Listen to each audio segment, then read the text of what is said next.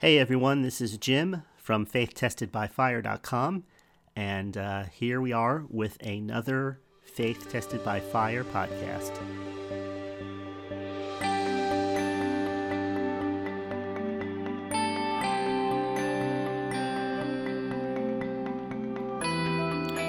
Before I get into uh, what I wanted to talk to you about today, I just wanted to let you know that uh, there you can also access the podcast through faithtestedbyfire.com. And uh, going forward, forward, probably I'll be putting articles on there that actually won't have anything to do with a particular podcast episode. They'll just be uh, thoughts uh, shared in article form, uh, most likely as the uh, summer goes on. And uh, of course, I'll continue with the podcast also. I know some people would rather listen than read, other people like to read. Um, so I'm going to do a mixture, Lord willing, of both. So today, I wanted to talk a little bit about um, praying and, and how it changes you. Now, when I uh, I remember my earlier days as a believer, watching the people around me uh, pray, and how they prayed. They were very fervent people. Um, a lot of them were uh, much older than I was at the time, old enough to be my parents. Um, and as I listened to them, um, I often got the feeling that effective prayer and emotional prayer were one and the same. Uh, what I discovered, though, over time was that I'm not really an emotional person. So my range is, is fairly narrow.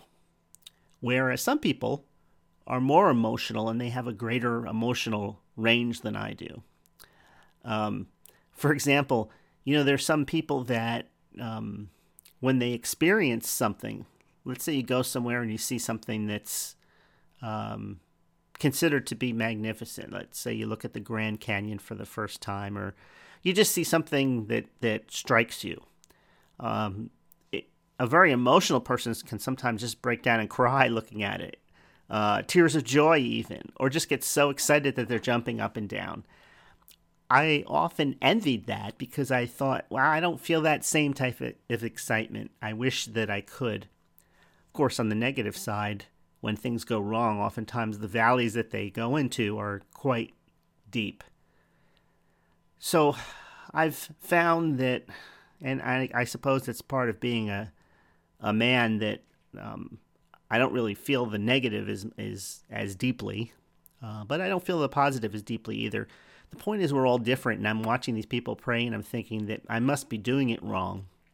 There's certain people that I saw praying in public, and I mean, the look on their face was almost like heaven itself was just exploding on the inside of them with uh, all types of incredibly good feelings, and um, and again, I didn't have that. So it's been many years since my exposure to that. And what I've come to see over time is that oftentimes when we, we pray, we do it with some kind of an effort. Like we're trying to will God to hear us or, or will God's power to come into uh, manifestation for somebody we love or for a situation that we're facing sometimes you feel really good about it after you prayed, and sometimes you don't feel anything, and sometimes you feel the exact opposite of what you thought you would. And so the thing is, we can't trust God by feelings or emotions. For example, um, James and John and Peter were with Jesus when he went up to the mount and God's voice spoke. Jesus was transfigured and they saw uh, Moses and Elijah standing there talking with him. It's just an incredible experience. And they heard God speak. But yet, in the New Testament, they compare that experience to the written word of God. And, and it's said in this way it says, We have a more sure word than they did, even hearing that from the mountaintop, being there with Jesus. They have a more sure word. And the thing is, is that we are called on to fight the good fight of faith. Faith is not seen, it's not felt. Now, you may have feelings that go along and confirm your faith, but we don't walk by feelings because if we walk by feelings, then most of the time, I'm just speaking for myself here, uh, most of the time that things wouldn't be going well if I went by my feelings. If I look at how I feel about a situation, oftentimes my feelings are based on what I see and what I uh, feel happening around me. If, you know, I go outside and things aren't well, then I don't feel well. so I pray and I trust God. And the Bible says without faith, it's impossible to please God, which means you have to believe that God is for you when it appears that He's not even there. You have to believe that God is taking care of you when all the outward evidence would be pointing to the contrary. You have to believe that God has forgiven you, even though you don't feel forgiven and you don't feel like God is near you. We have a more sure word that says that He will never leave us or forsake us. We have a more sure word that says we are seated with Christ in heavenly places. Um, so when you go by feelings, it's very subtle sometimes. And you have to remember that the Bible says that Satan moves. Satan, when I'm talking about Satan, I'm talking about Satan himself, devils, demons, evil spirits. They move in, in the realm of the supernatural, just like God does. They are also spiritual beings. And their presence brings certain feelings along with it, just like God's presence does. Now, when I say God's presence, although God doesn't always um, give us feelings of his presence. He's always there. How do we know that? Not because we feel like he's there, but because the Bible says he's there. So you can see why the devil tries so hard to discredit the Bible or put question marks on is this really God speaking to us? Because if he can do that, then he can get us out of a place where we have the more sure word. He can get us out of the place where we have a foundation that our faith can rest upon and he can get us out of the place where we're walking by faith instead of walking by sight. Even the devil quoted the Bible to Jesus. So obviously, even he realizes that that word was there from the foundations of the earth because he was with God originally and he knew Jesus before Jesus even came in the flesh. And so all of the debates and things like that had their origin in that kingdom of darkness wanting to bring questions, wanting people to question their faith. And there are times that we do question our faith, being human, a human being, meaning that is this really true? Or is this really true in my situation? So uh, let's go on from there. I want to read um, to you Romans chapter, in Romans chapter 10,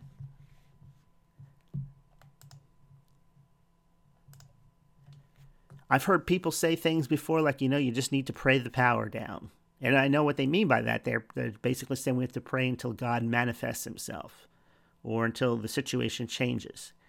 And with that mindset, it almost feels like you're lifting weights. Do you know what I mean by that? Prayer becomes like lifting weights. In other words, you're you keep on doing it and you just find it exhausting. And you look around, you don't see any results from your prayer. So maybe you pray harder. But here's the thing if God isn't moving because you're not doing it right, or if God isn't responding because you're not um, giving a strong enough effort, think about that in the context of, of these following scriptures. It says that in Romans chapter um, 10, verse number 1, it says, Brethren, let me get to the, um, I think I'm in the American Standard Version. Let's go to the American King James Version. It says, Brethren, my heart's desire and prayer for God, to God, is for Israel, that they might be saved. For I bear them record that they have the zeal of God, but not according to knowledge. So there's a lot of people today like that, believers. They have a zeal, but it's not according to knowledge. Verse number three For they being ignorant of God's righteousness and going about to establish their own righteousness, have not submitted themselves to the righteousness of God. So I've heard people say things like this I've literally heard this. The reason why God doesn't bless you is because you still smoke cigarettes, or because you still drink alcohol, or because you still do this or that. That's the reason why you're not being blessed. Let me rephrase that. Look at that in the light of Romans 10:3. It says for they being ignorant of God's righteousness and going about to establish their own righteousness have not submitted themselves to the righteousness of God. So smoking or not smoking cigarettes doesn't make you righteous, right? Drinking or not drinking alcohol, whether we're talking about a glass of wine or a beer or a six pack, it doesn't make you righteous or unrighteous in God's sight. Romans 4, the fourth verse, 10, chapter 10, verse 4 For Christ is the end of the law. The end of the law. For Christ is the end of the law, for righteousness to everyone who believes. For Moses describes the righteousness which is of the law, that the man which does these things shall live by them. But the righteousness which is of faith speaks on this wise. So there's two types of righteousness. One is based on works, and one is based on faith. Say not in your heart, Who shall ascend into heaven, that is, to bring Christ down from above, or who shall descend into the deep, that is, to bring Christ up from the dead. So the righteousness of faith isn't based on praying the power down from above or praying it up from beneath. In other words, it's not your effort. Don't say in your heart. Now, this is just talking about righteousness here, but we can apply this to healing, deliverance, prosperity, anything that God promised. Remember what Peter said? There's been given to us exceeding great, precious promises of God, that through these you can escape the corruption that is in the world corruption is the decay uh, that's outward and the decay that's inward. But what saith it? Verse number 8.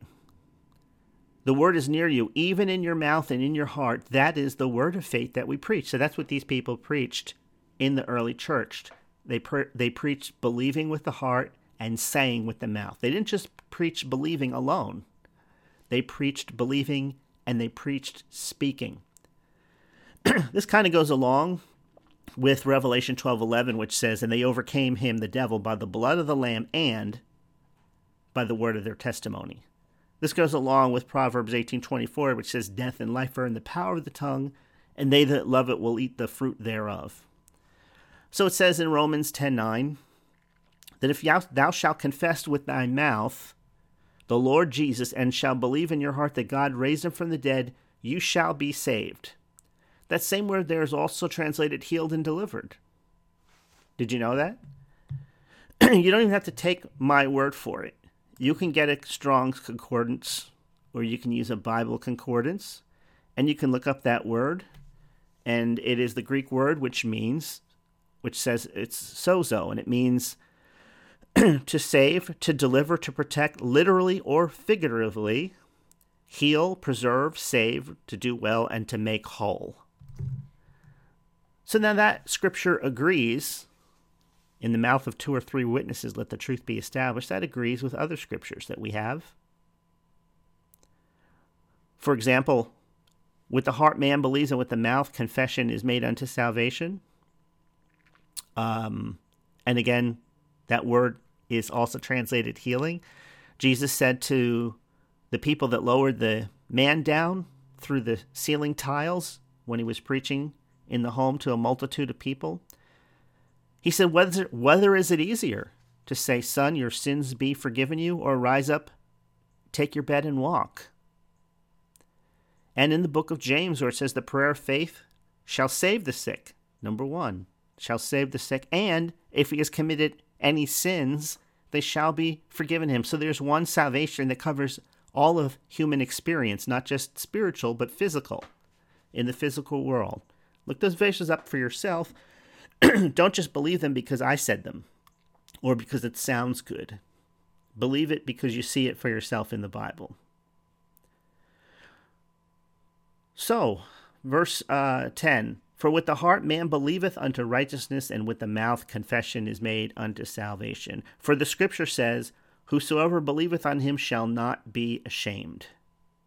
For there is no difference between Jew and Greek for the same Lord over all is rich unto all, not most, but all, that call on him.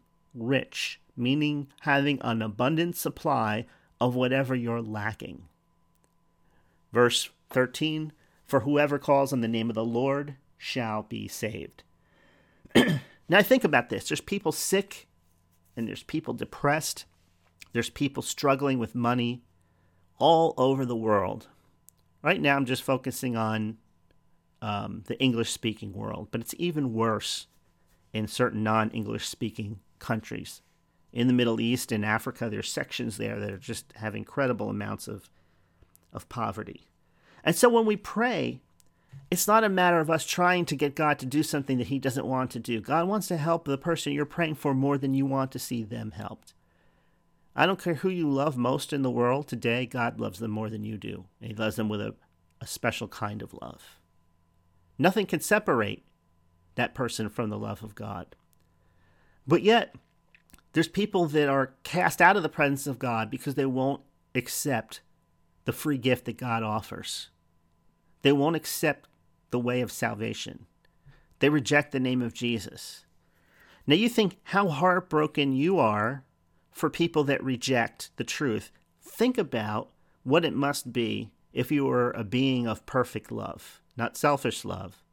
You know, sometimes we sorrow for loss because it's our loss. You know, there's people that we know that they've go on, gone on, I'm talking about even believers now, who go on to be with the Lord, and we have great sorrow because they were and what we consider to be a very important part of our life here in this world. And them not being around anymore, we're sorry for ourselves.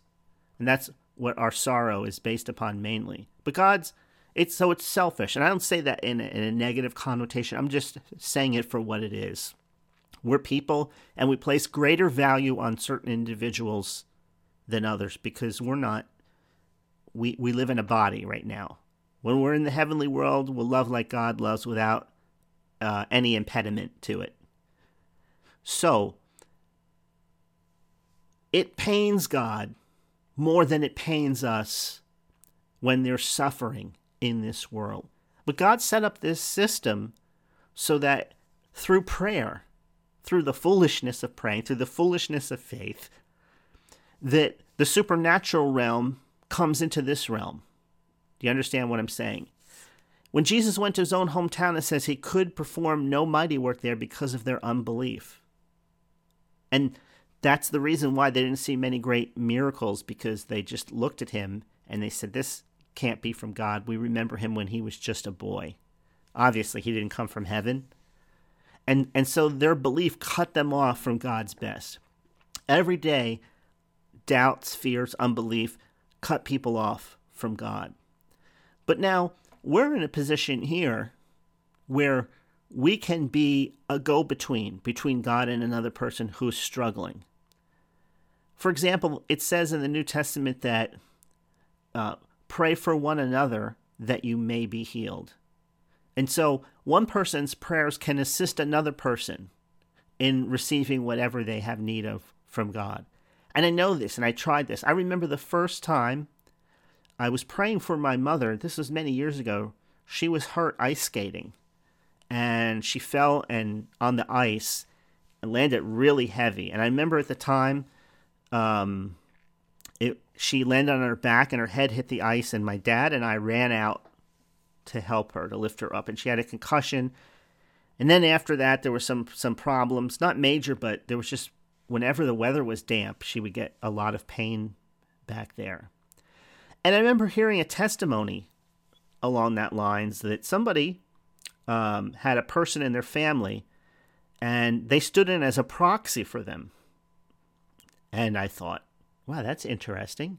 In other words, you take the place of somebody else. Somebody prays for you and you do the believing, but the other person does the receiving. That's what I mean by proxy. So this man stood for somebody else. Somebody laid hands on him, and that other person got the healing. So I went up to the pastor in the church and I said, I'm standing in for my mom. And in my mind at the time, I pretended that I was her and that I was receiving for her. And then they were, my parents were actually away at the time. And the next day it was very damp, very cold. I think they were away for about a week. And I remember calling them up. And I was so bold. I said, Did you notice that your neck and back haven't been hurting the last few days. Have you noticed it? And there was silence for a minute. And she said, Yeah, now that you say it, I haven't had any. And then I explained to her what I did. And the more I talked about it, I could tell the more doubt came in. I should have kept my mouth shut, actually. But I've done that for people sometimes. I prayed and I received for them. Now, I've heard people say that you can't do that. And let me just be let me just be honest with you. Um, I don't know how all of these laws work, and anybody that tells you they do, they know how all this works. They're not telling you the truth. Does anything work 100% of the time on in this world? Well, obviously, we don't see something working all the time because we didn't see God's healing power work in Jesus' hometown, even though he was just as much the Son of God as he was in any other town because of their unbelief. But now I, I don't know for a fact. It says he, he did heal people there. He just didn't do any mighty work. So we don't know what a mighty work is. I, I would imagine a mighty work would be somebody raised from the dead. But if the Bible says pray for one another that we may be healed, then, and, you know, if there's any sick among you, the inference there is so sick that you can't pray for yourself. In the book of James, let him call on the elders of the church, and the elders of the church will come anoint him with oil, and the prayer of faith will save the sick. And if he's committed any sins, they shall be forgiven him. Most people teach today that, or many people, I should say, I don't know most. Most people probably say God can heal if he wants to, and we go by sight to determine whether he wants to or not, and faith takes a back seat. But most people say today, oh, you got to put away all the sin, and then God will heal you. But that's just the opposite of what Jesus Jesus healed people first and then said go your way and sin no more. He didn't require them to stop anything at first. Do you know why? Because the righteousness of faith doesn't say do all these things and then you receive righteousness. The righteousness of faith, according to Romans 10, is in your mouth and in your heart. It's totally in a finished work that somebody else did on your behalf. You follow me? Okay, so let's go on a little bit further. So the, the question is here are you praying, trying to use your own righteousness to move God, to move the hand of God? And you have to realize that you don't have to move the hand of God, and you couldn't even if even if you wanted to. God either wants to do something or he doesn't, and we need to align our will with his will. That's what it means praying according to the will of God. Jesus was the will of God in action. He healed everybody that came to him. He delivered everybody that came to him. He raised the dead. He cleansed the lepers. And so that's the mindset that we need. Every person is of great value. And mercy triumphs over judgment. Some people say, well, you know, maybe God's just judging that person. Maybe what you're seeing is a manifestation of sowing and reaping. But that does not do away with the scripture that says mercy triumphs over judgment. You know, certain sins lead unto death. You know, you just do something stupid for long enough, and finally it costs that person their life. So, either way, we're not here forever, but I look at it this way I want to exit a full age, having done what God's will and purpose was for my life, and on a positive note. I want to be here one moment, gone the next. Um, all right, we don't want to go too far down that line. But Hebrews chapter 4, verse number 3, it says it like this going along, keeping with that same thought from Romans chapter 10. It says, For we which have believed do enter into rest, as I have sworn in my wrath, if they shall enter into my rest, although the works were finished from the foundation of the world. The works were finished. According to Hebrews 4 2, it says, For unto us the gospel was preached as well as unto them, but the word preached did not profit them. In other words, they didn't get a return on it, on the good news, not being mixed with faith in them that heard it. Why didn't it profit them? Because they didn't mix it with faith. If you believe in Jesus, you have faith.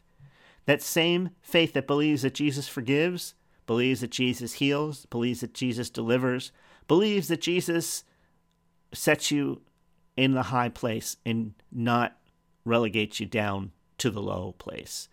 Hebrews 4 1 says that therefore, let us therefore fear lest a promise being left of us entering into his rest, any of you should seem to come short of it.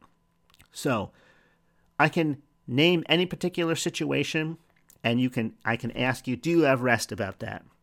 I have some situations coming up. and I've been struggling with them in my with my natural senses. Because I know these can turn to the worse, and if it does turn to the worse outwardly, then there's a domino effect connected to the outcome of this. I'll keep you all updated. And so I don't have I know God's will for me is good and God's will for my family is good. And so I hang on to that. And but yet I don't know if a certain action is going to trigger a certain reaction and all of these other things are going to start to to happen. I don't know that. And so when I go to sleep at night, sometimes I have these thoughts that are in my head and I can pray and I I can sense that in the flesh, in my natural human personality, I can sense myself trying to pray the power down, right? But yet the Bible says, don't say in your heart, who shall ascend into heaven to bring Christ down from above? So I know I can't, by effort, bring the power down from above. But I can pray, I can believe in the heart, and I can say with the mouth, and I can experience salvation, so to speak, in this temporal situation that I'm currently in. I'll go over all the details with everybody after the fact. But for now, this is what I'm saying. Just giving you this so you can relate to it because we all go through things. Being a person of faith doesn't mean you don't have any problems. Being a person of faith means you come through them stronger on the other side and in one piece. No pieces on the ground, no pieces lost or, or, or, whatever. And so, you know, I, I tell people to use Jesus as your model and to whatever you see him doing, that's what you do. so if there's a promise for us of being entered into the rest of faith, right? Because when you believe, you have rest in your heart. Then you have to assume that that promise was also available to Jesus the man when he walked the earth. And you can see it in play here in the fifth chapter, same book, book of Hebrews, chapter 5, verse number 7. And excuse me, I'm in the wrong chapter. Now, this is talking about comparing Jesus and Melchizedek because they were very much the same. If you don't know who Melchizedek is, he was a person whose lineage nobody could find, but he was a priest similar to what Jesus is in the New Testament before uh, Jesus came. So it says here that, talking about Jesus, who in the days of his flesh, Hebrews 5 7, who in the days of his flesh, when he had offered up prayers and supplications with strong crying and tears unto him that was able to save him from death, and was heard in that he feared, though he were a son, yet learned uh, obedience by the things which he suffered. So Jesus learned obedience to the word in right in the furnace, like all of us learn today. When our faith is being tested by fire, Jesus said that Jesus offered up prayers and supplication with strong crying and tears to him that was able to save him. Where do we actually see that in demonstration? We see it in the Garden of Gethsemane. We see the struggle Jesus went through. And so, but we see the struggle in the light of seeing the whole story. We don't realize that on the other side of that struggle, he only saw what was probably just around the corner by faith. He knew he was he was going to be separated from God. He cried out on the cross, "My God, my God, why hast thou forsaken me?"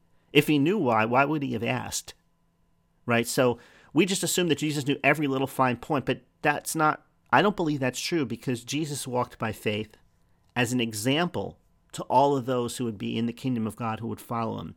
Jesus suffered as an example um, the contradiction, the Bible says, of sinners against himself.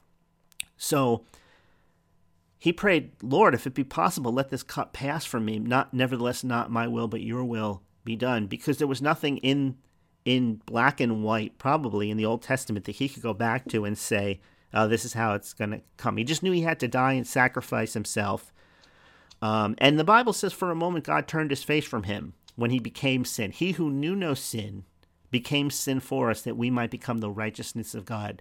So there was a transformance. He took our sin, he took the sins of people who weren't even born yet, who hadn't even committed the sin yet. He took it all upon himself. So I mean, even the mag- imagination probably can't come close to what it was like or, or what it felt like. But the point is, you could see he was a man because he had the emotion. He cried with strong tears. And so this goes back to the fact, like I said many times before, is that God sees your heart.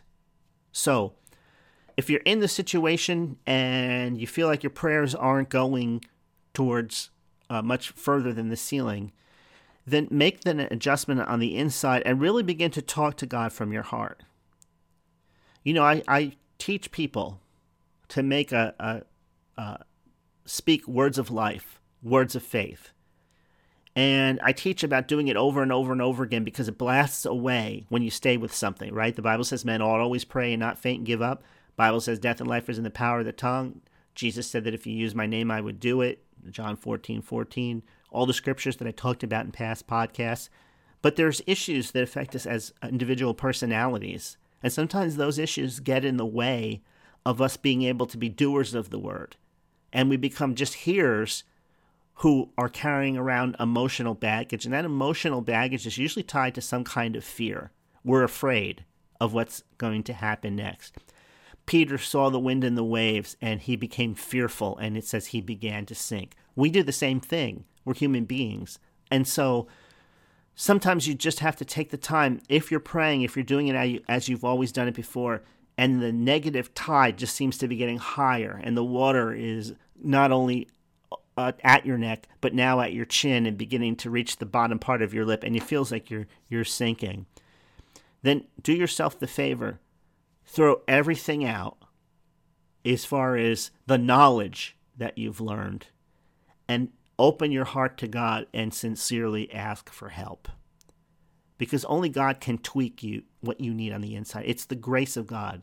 By grace, you are saved through faith, that not of yourselves, it's the gift of God. And if the word there translated saved also means healed, delivered, and every other type of, of, of rescue situation you can imagine, both here and on the other side, if that's the truth, which you believe it is, by grace you're saved. That means it's not of yourselves.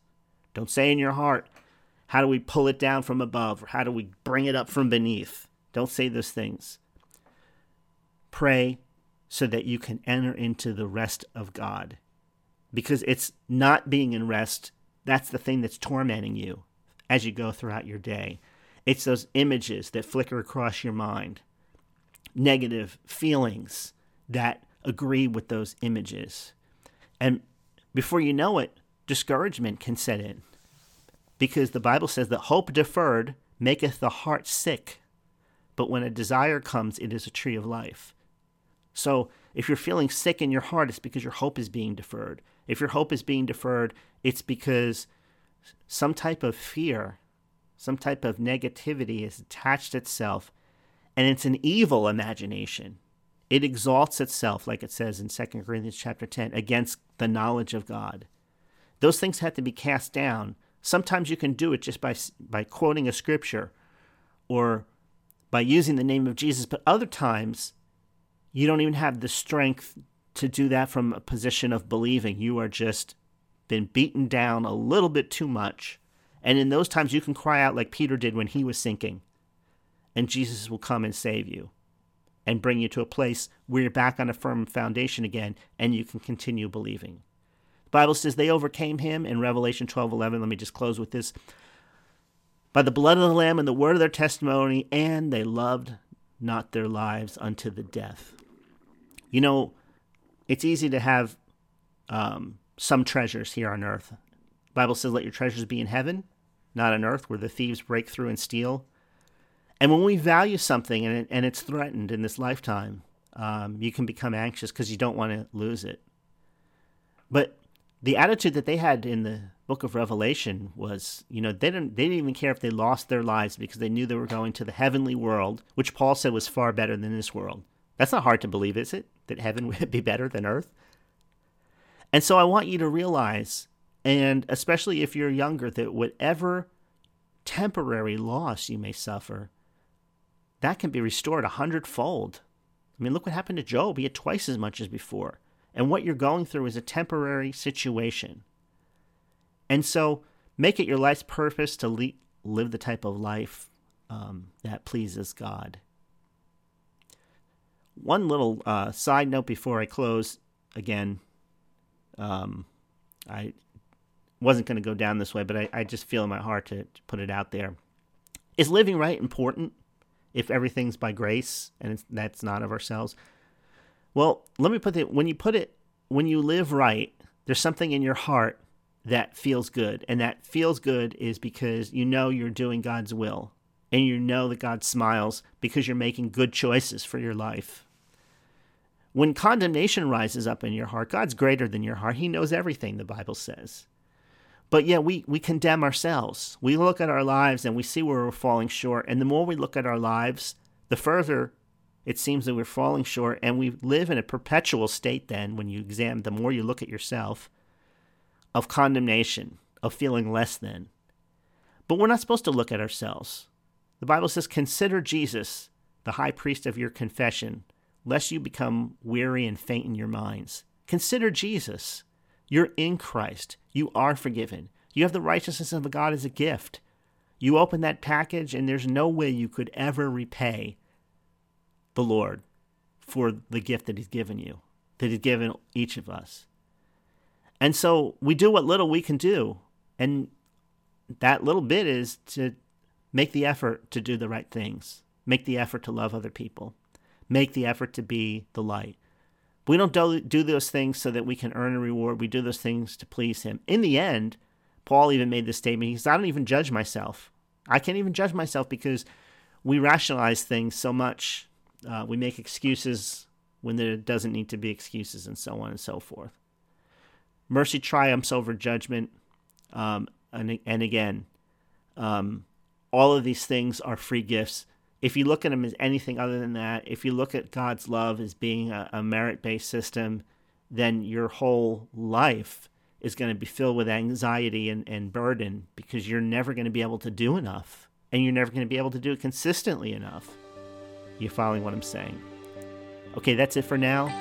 God bless you. For more information, please visit the main website at www.faithtestedbyfire.com. Uh, subscribe for the update list and I will see you the next time. God bless.